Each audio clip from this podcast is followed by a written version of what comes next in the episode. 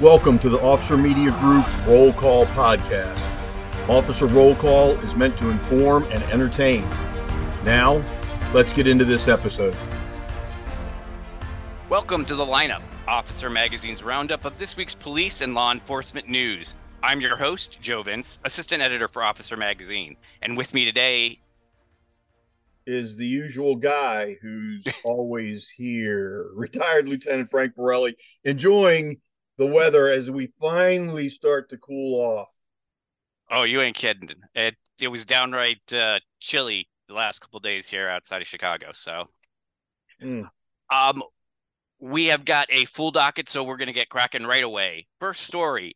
This is out of California. Um, body camera footage from a La Mesa police officer. Um, the officer was approaching a man wanted on a felony warrant for burglary.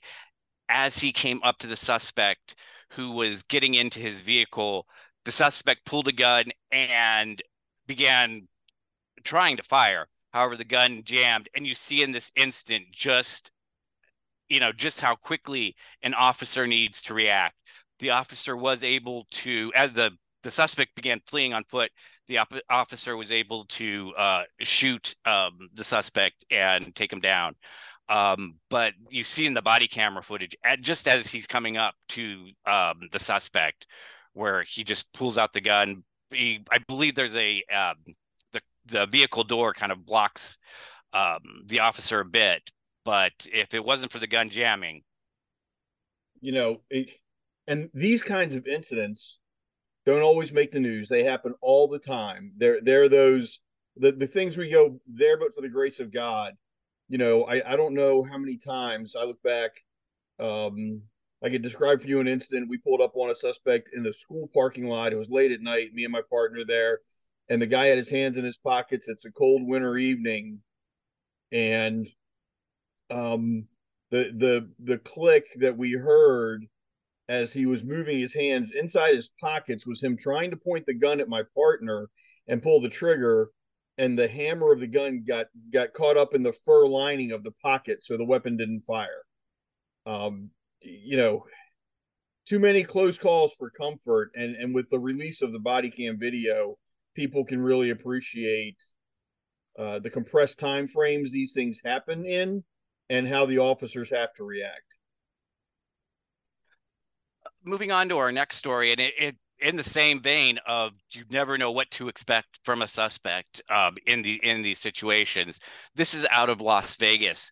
Um, again, body camera footage captured uh, a Las Vegas police officer who was responding to a domestic disturbance call uh, between a, a, brother and a sister, I believe, and um, approaching he had one uh, one of the suspects a woman um, sitting on a couch and as he's talking with her she gets up calmly but then lunges at the officer and slashes and stabs him in the head. And you see in the body camera too um, he's bleeding uh, from the head from uh, this attack. Um, his partner was able to um, shoot, fatally shoot uh, the woman to stop her, but again, um, just out of just like a split second, this all happens, and luckily the officer um, wasn't uh, wasn't injured more severely or or even killed in in this incident. I, I can't tell where she got the knife though, Joe. And I watched the I, video, and it's like it's hiding either in the couch cushions or something. Yeah, yeah. I mean, it, may, just may have been sitting next to her and covered by her bulk. And I don't mean to be rude. Yes, this is a woman, but I wouldn't want to meet her in a dark alley. I, I want backup. She she's um not. I think she was even taller than the the officer. It was. It's hard to tell within the body camera.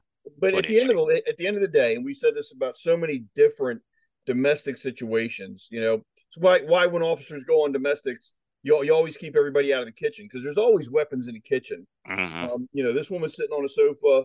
It's a sectional sofa. She could have a knife. She could have a gun. She could have anything stuck down in those cushions and bring it with her when she stands up. Um, you know, thank God the officer wasn't hurt beyond whatever kind of laceration he got to his head, and head wounds do bleed terribly. Oh yeah. Um, you know, we're all thankful for a hard headed among us. but and I say that I'm a guy who, who I get shot in the back of the head with a 45, and Oof. it bounced off. So when I say hard headed, it's not an insult. Uh, thank God for the hard headed among us. But um, you know, again, you're right. The the, the body cam footage. It, I wish we could find a way, and we serve the law enforcement community. I wish we could get more of the general public to see videos like this and the one we were just talking about where the, the, you know, the only reason the officer didn't get shot was the suspect's gun jammed and realize just how close and how often officers come to dying in the line of duty uh, just because people have no respect for the police or they don't want to get caught go to jail. They you know they don't want to be cooperative whatever the reason may be. How many times the officers come so close to making that ultimate sacrifice? I, it may not have an impact on society in general but I would like to think that people would have to sit back and go, well, wait a minute. Maybe they're not as bad as as legacy media makes them out to be, or maybe they have a reason for being paranoid. People are trying to kill them. Yeah, I, both these videos show just uh, what look like um, benign encounters. Um, with start. Yeah, and and um, on a dime turn to something violent and um, uh, possibly tragic for for the officers involved. Uh, moving on to our next story. Uh, this is out of Minnesota, um, and we have another case of a city facing the possible loss of its police department. In this case, it's Motley, where uh, had two officers, a chief and a full time officer. Um, the full time officer had been hired away a few months earlier by um, the Morrison County Sheriff's Office. And then this week, the police chief turned in his resignation um, effective uh, the end of next month um, which now puts the uh, police department in um, the situation of either finding an interim chief or um, putting the the law enforcement coverage on the backs of the sheriff's department until they figure this out. Um, and I believe the mayor had said um, they didn't think that in between now and the time the um, the chief will retire that they will be able to find an interim chief um, and that it will probably take um, some time for them to actually, you know, get back to to a, the full department. Well, you know, a couple of observations here. Number one, there's no way they're going to find an interim chief with any kind of proper advertising, uh, taking the applicants, doing proper background investigations. They got three weeks, 22 days. It's not going to happen. Um, number one. Number two, you know, th- this is just another sign of, or another symptom, another another example of how we're so hurting for for law enforcement officers in this country today that the little agencies are just disappearing by attrition as the officers go away get hired by bigger agencies um, you know th- this town's only got 680 people in it if your population 680 people and and the general standard for law enforcement ratio cops to people to citizens is one per thousand. They should they don't even they need one full time guy. Um, but they had two. They're well ahead of the game. Now the challenge they're going to have is if they're going to meet the pay of people around them they're competing with, they might only be able to afford one, and he'll work whatever he'll work, and then he'll be on call kind of the rest of the time, and then he's going to be supported by the the surrounding county sheriff's office anyway. But I, you know, we had this conversation before. When these little mm-hmm. agencies shut down, then it falls on the county and the state to answer the call. So the work's not going away; it's just being offloaded onto another agency. Right. Um, on to our next story, which actually will stay in Minnesota. Um, uh, Rochester Police Department uh, has announced they, they weren't going to they aren't going to be pulling officers from schools um, this has been happening in the state uh, largely because of a new state law that puts on um, different restri- puts on new restrictions for officers when it comes to restraining students, um, except in cases uh, that involve imminent uh, bodily harm or threat. Um, officers are not allowed to restrain students the same way they might um, be able to restrain uh, other suspects um, this legislation has caused other police departments to reevaluate uh, their school uh, resource officer programs and uh, def- basically how they might provide security and protection for schools. Um, it, you know, it's it's. It, I get. I'm going to use a. I get call it just being in a in a tight pickle for uh, departments in the state on, on what to do. In this case, he's basically waiting for something bad to happen in order to effectively control the situation. Well, and yeah, it, actually, it's not really that bad for the departments. It's bad for the schools because at the end of the day, picture this: you're the you're the school resource officer, and you get called for a disorderly student in a classroom, and you go to the classroom, and the student is destroying property, outside room. He's throwing he's throwing chairs out of windows. He, he's he's taking a chair and he's beating it on on the the smart board or blackboard or whatever the schools have in there that they're working on whiteboards. He's not threatening anybody in the classroom. He's not creating any threat to health or welfare. He's just destroying property. And this law says you can't restrain him. So what do you do? Evacuate the room and let him destroy the room. I would think the schools would have a bigger problem with this, even than the bigger than the police departments do. Um, because at that point, SRO's got to go, hey, sorry, I'm not allowed to do anything.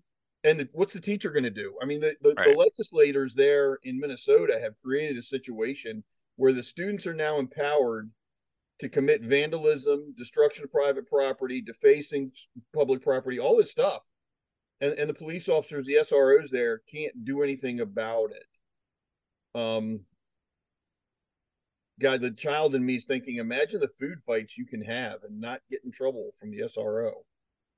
But it, it's a shame to see stuff like this. It'll turn around when they get enough public com- complaints and enough public pressure, enough enough people at the schools uh, complain and, and all that. All you know, then all of a sudden, the legislature will change its mind, and police officers will be allowed to restrain students when it's necessary.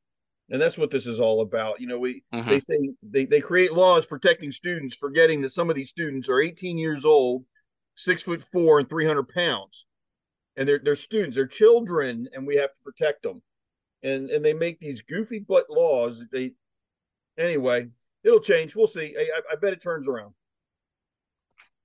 On to our next story. Uh, let's go to Denver. Um, this is a story that uh, came out this week uh, about the police department there in Denver, Denver having quietly phased out uh, the use of no-knock warrants.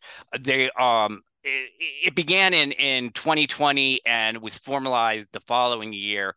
Um, the only ex- they do have, do have exceptions um, in extreme cases um, where this can be used, um, but it, it it is a response to you know other cases of uh, no knock warrants and other departments um, uh, doing away with them or reevaluating their use.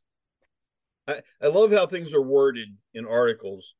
Uh, you know, then the chief Paul Pazen informally changed the Denver Police Department's policy to disallow no knock warrants in narcotics cases. So he prohibited them. I mean, that's what disallow means, right? He, he took away mm-hmm. the permission for it. He removed his tool from the toolbox. Um, you know, they haven't served one in three years.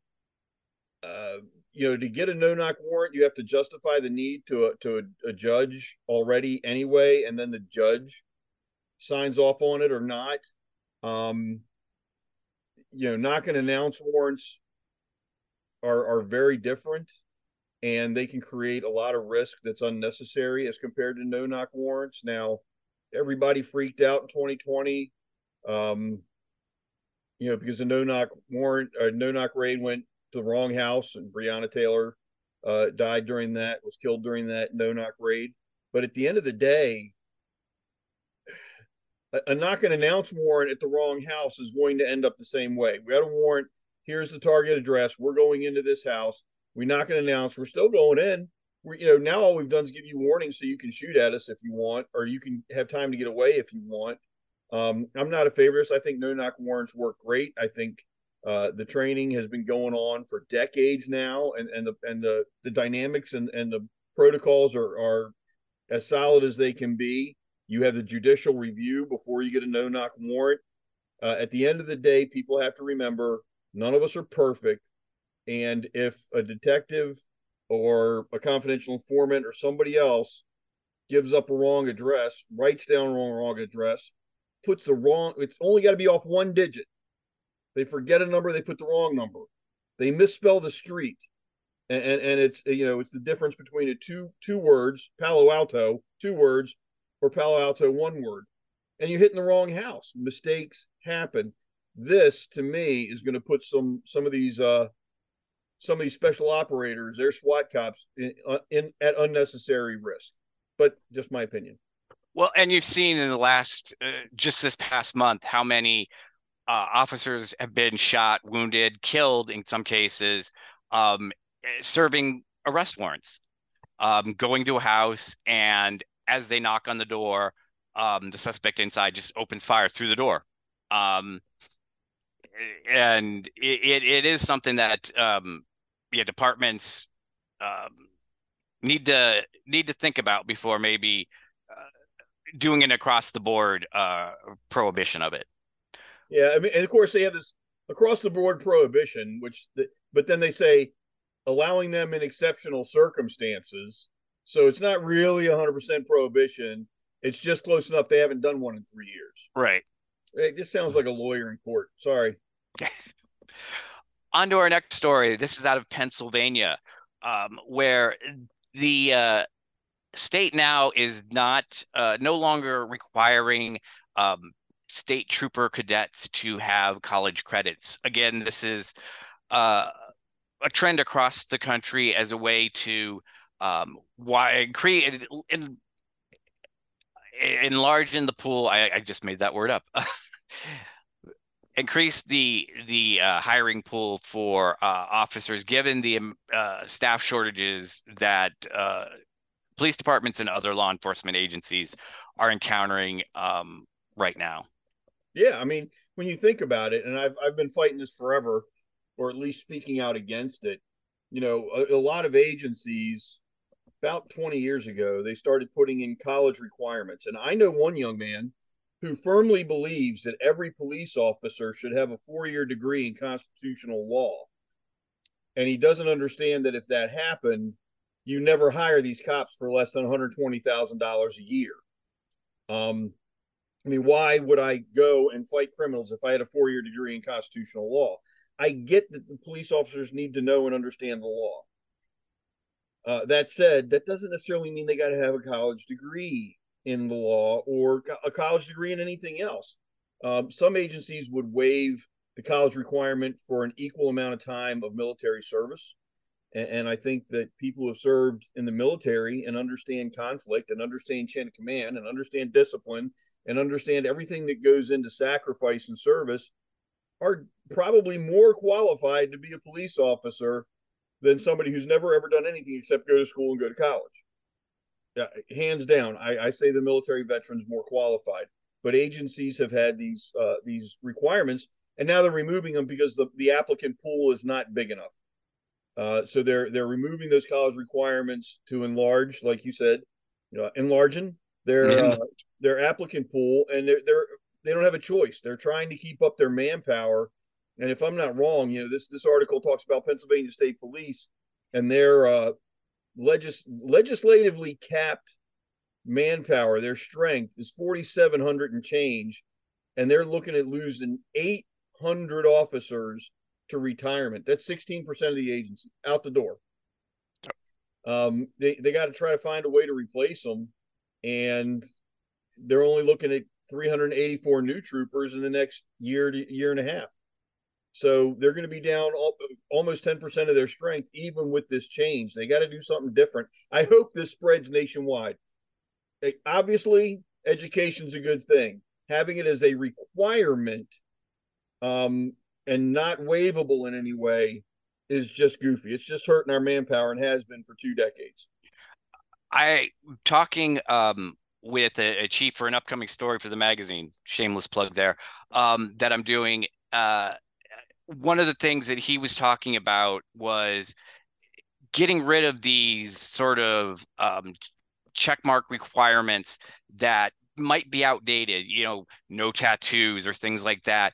And uh, the looking at the candidate looking at the intangibles looking at at certain things the things you can't teach them as opposed to the things you can. And uh, their depart that uh, the chief's department um, invests in their their officers by um, education incentives once they're on the force, um, things like that, and, and, then in you know in service um, uh, classes and thing on constitutional law, um, training them as they go um, so if they don't come the come to the agency with those types of requirements, they can get it because they've got the they they, they have the other things, the material that's going to make them a good officer. They and, you know they need some of the other things, and it, it's really can they can they pass the academy and are they a fit with our department? Well, and the fit matters, but I, you know I would I would remind people of this. Um, we we hire a lot of people in law enforcement today who have never played a contact sport, never ever been in a physical conflict. We look for the straight A students that have never been caught drinking in high school, the, that have never been suspended, that have, you know they've never they've never snuck out after dark. They're the perfect little angel, and then we expect these perfect little angels to learn how to be warriors and fight violent people in the handcuffs. And that's not usually how it works. We we had uh, one young lady in the academy class I was teaching back in the early 90s, about 94 ish. And, uh, you know, we were doing stop and approach scenarios, and she told this guy he was under arrest, and he said, F you. And she turned around and looked at me. I'm the instructor, and I said, Now what? You have to arrest him, fight him in the handcuffs, subdue him. And she pulled out her little wiffle ball baton and she swung it like it was a fly swatter. It was funny but sad at the same time and and she's she's hitting this guy and it was all wrist. I mean, she was no no arm swing, no shoulder, no hips, no body weight, no just these little wrist flick taps with this wiffle bat baton going, sir, you're under arrest. Put your hands on the car. Put your hands on the car. And he looked at me and he laughed and he took this thing from her and threw it over his shoulder. He's like, sweetheart, if you're gonna fight me in the cuffs, you better get it on. And she had no clue what to do because she had never ever been in a conflict. Cops have to fight sometimes that's not pretty. You know, I mean, you got to be willing to do it. And a college degree doesn't qualify you to fight a crackhead. Just saying. Moving on to our final story. This is out of Nebraska. Um, it's a it's a traffic stop you you don't usually see. Um, Norfolk police were receiving port, reports of a car traveling with a cow in it, and um, when the department started getting these calls, they just thought, oh, they, someone has a calf that's that's either in the back seat or or the passenger seat. However, uh, when they actually caught up with the car on the the road, uh, there was a massive bull sitting in the passenger seat. And the one thing the video can't capture, however, is probably the smell of this car. Um, I, I, that bull, I, I swear his horns look as as big as someone's head. The oh, circumference oh, on them. I mean, big, I, oh, that one horn is is big enough to go from a pillar to two thirds of the way across to the other A pillar. And and I'm going to use the term Bravo Sierra. Anybody who understands phonetic alphabet understands Bravo Sierra means BS, and we all know what BS stands for. This bull is sitting in this car, standing in this car. He is freaking huge. It's got to be a 1,200, 1,500 pound animal. The car's listing, it's leaning. There's a set of horns on the hood of the car, by the way, as well as on this bull. And I'm thinking the uh, the the Bravo Sierra that might be in the back of this car has got to make it unpleasant to drive down the road. But interestingly, this is a decommissioned law enforcement patrol vehicle. You can see the spotlight yep. on the A pillar on the driver's side and the leftover markings on the one side of the car uh, even though there's a loading gate for the bull. Points to the guy for credit for, for creativity, but holy crap, you talk about a car full of Bravo Sierra going down the road. Yeah, no, and, uh, and the uh, driver was just given warnings. Um, hopefully, he got to his destination um, safely, and and the bull did as well. I just again can't imagine driving in a car with with that kind of passenger. I can't imagine, and thank God it didn't happen. That this car has an accident. Oh gosh! And you've got to deal with the, the carcass or the damage it did. Can you imagine this guy rear-ending somebody and that bull going out the car and landing on the car in front of him? Oh my god, yeah.